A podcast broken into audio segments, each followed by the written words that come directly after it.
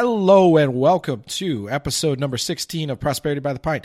I'm your host, Bryce Carter. I am a self proclaimed millennial money expert. I am a certified financial planner, chartered financial consultant, certified investment management analyst, and this is the podcast where we talk about money, investing, business, and life success, all while having a cold beer. Although, full disclaimer, I'm thinking in, in an upcoming episode, I might have a cold bourbon, maybe? I don't know. We'll see. Uh, so this week I am drinking. This, you know, you guys know I, I usually go with craft beers.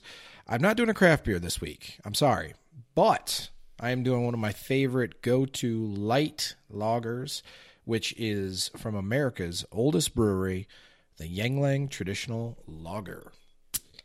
So the main reason I'm going with this beer is well, one, it's it's a it's a delicacy here in Michigan. We don't get Yuengling, so if you're listening from one of the states that does, I don't know all of them, but I know our southern neighbor Ohio does, which occasionally I am in. Unfortunately or fortunately, I do have family there, which I care about, but I do not like that state. I get some Yuengling while I'm there, so uh, that's why I have some Yuengling. So cheers. Ah, it's just it's just better than other light beers. It just is. So this week, topic of conversation is the silent killer of conservative investors, and that is inflation.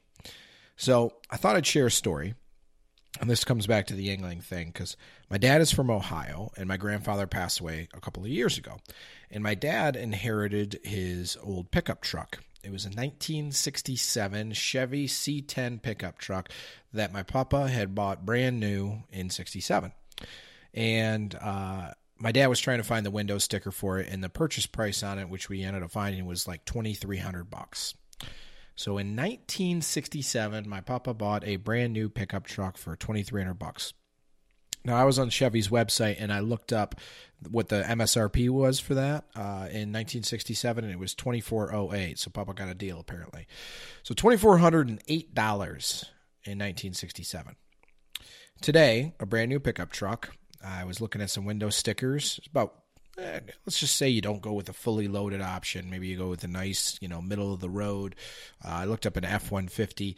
Uh, we're looking at about forty five thousand dollars. So from 1967 to today, the price of a brand new pickup truck has gone from 2400 bucks roughly to 45 grand roughly. And if you're listening to this, you're probably thinking to yourself you could easily spend 70, 80, 90,000 on a pickup truck. Some of these like loaded Lariat F250s with everything including a rocket ship attached to the back of them are astronomically priced. But the result of that is inflation. So the price increase on the truck to from from then until now is inflation. So let's take a look back at 1967. So in 1967, the U.S. population was about 198 million people. Our president was Lyndon B. Johnson. The price of gas was 33 cents a gallon. Gallon milk was a dollar and three cents. The average household income was $7,143 and the price of a new home was $24,600. So let's let's just break this down. The, the population today, by the way, uh, about 327 million. So the population has gone from 198 million to 327 million. It's a damn good beer. And let's look at this just one at a time. So price of gallon of milk, 30 or price of a gallon of gas, 33 cents in 1967. Jeez. Today it's about 289. That's what I paid earlier this week. $2.89 a gallon. So let's attach a growth rate to that. It's 4.26% a year is what the average inflation rate would have averaged for gas from 1967 until now. The truck, if we compare $2,408.67 to 45 grand today, is 5.79% rate of inflation. Now, these are two higher than average numbers. Now, inflation is tracked by uh, the most common metric is the consumer price index. So that's averaged, depending on who you ask and which CPI number they use, is about two and a half percent. So the gas 4.2, the truck 5.79. Those are average higher than average. If we looked at some other things like uh, the growth of college tuition, or the growth of healthcare expenses, those are even higher than those numbers. But there's other metrics that are a little bit lower. So if we look at one particular and here, which is a gallon of milk. Interesting thing is the statistics from 1967 just give the price of a gallon of milk. And if you look up the price of a gallon of milk today, it gives you like 30 options uh, 2% organic, 2% non organic, whole milk, organic. I just use the average, all right? We're looking at the gallon price of a gallon of milk somewhere right around 389 so that works out to 2.68% inflation rate and the average household income i thought this one was interesting so if the average inflation rate has been uh, roughly 2.5% across all products and services, uh, the average inflation or growth rate of the average household income has been 4.2%. So price uh, average household income $7143 grew to household income average 61000 which is 4.2% which is greater than inflation so despite the economic environment that many people feel like the middle class has been left behind, at least according to this one very narrow statistic, uh, household income has grown faster than inflation, which means the quality of our lives has improved. Also, you could look at other metrics like things like this is a different topic, but the cost of a TV in 1967 was a significant expense. And today, if you have a, a decent paying job, you could probably go buy a semi decent 40 inch flat screen TV and you wouldn't have to save up for a year for it like you would in maybe 1967 where the cost of it was just just a huge budget breaker. So because technology has improved some of our uh, household goods and services are significantly less expensive than they used to be. However there is certain metrics that like healthcare and tuition and uh, the price of gas, cost of a brand new vehicle, which is certainly not a necessity, have all equated to the inflation rate ending up coming out to about 2.5%. So this is where it gets into the conversation about personal finance and retirement and investment investing planning. Beer break. Went on a rant there. Take a lot of beer breaks this episode since I like this beer so much. It's really easy to drink. So if we look at investment rate of return, and let's just I'm gonna I'm gonna put some numbers out here for you guys. So let's say you are saving six thousand dollars a year. Okay, you're saving six grand a year, which is coincidentally how much you can put into a Roth IRA right now, uh, which is maybe why I picked that number. And you save six thousand a year for 35 years. So let's say you're 30 years old today and you got the money to start saving six grand a year. By the time you are 65 years old, if you earn a rate of return of 8%, you will have a little over a million dollars, a million dollars and 30, a million and $33,000. Not bad, right? That's a pretty good chunk of change. But here's the problem. That's a million dollars in future.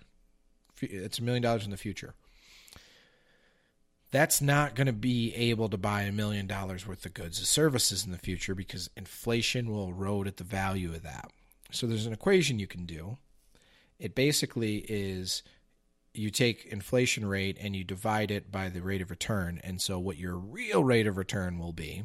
And so if I take an 8% rate of return, assume 2.5% inflation, your real rate of return is going to be 5.36%, which is after inflation. So your after inflation rate of return. What that means is your investment portfolio 35 years from now, all the same assumptions, is really only worth about 584,000.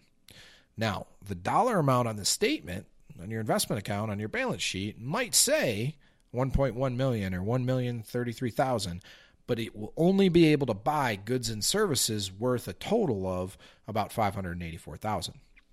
So the point of this is to say, for those people that tuck their money under the mattress or bury it in the backyard or just put it into a money market that earn, earns 1% because they don't want to lose the money, you are losing money every single year you're not making more than inflation. Every single year. You're just deciding that instead of burning your money with gasoline, which is the true losing your money, right?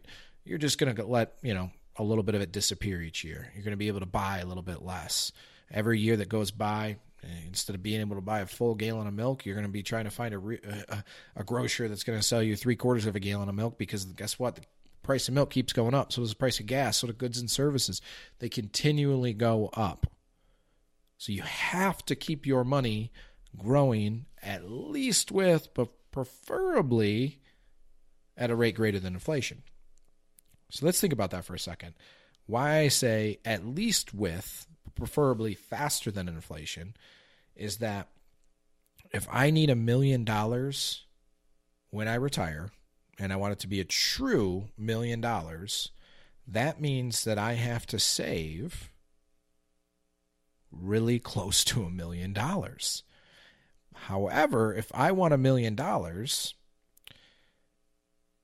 and I don't want to save a million or I'm not capable of it because I don't make enough, you have to invest in a way that will allow your money to earn more interest than the uh, an assumed inflation rate. Now, inflation is going to move all over the place. You know, we can average two and a half percent, but it could be up to four percent a year. I mean, there was times in the 70s and the 80s where inflation really kind of got out of control, where you had to earn five, six, seven percent in order to keep pace with inflation. Now that's a different environment. I'm not saying we're in that right now, but it's important to keep this in mind because far too many people think by saving money in cash or or savings accounts or money markets and things like that that they're saving their money from the risk of being lost, but they're just deteriorating their value at a slower pace than what they might see if they were invested in the markets. Sure, in the markets, your money can go up and down every single day, but the average rate of return is significantly above that of inflation when you're investing in the stock market or even in some cases the bond market. So, lesson to be learned here today, folks, is inflation is a silent killer. If you're too conservative an investor, it's going to chip away at the value of your retirement investment accounts. So you have to be very conscious of that, and you have to take an appropriate amount of risk in order to have your funds growing above and beyond the rate of inflation. That's this week's episode of Prosperity by the Pint. Don't forget to subscribe to us, Spotify, iTunes, YouTube, and follow us on Facebook, by Prosperity by the Pint. Cheers, folks.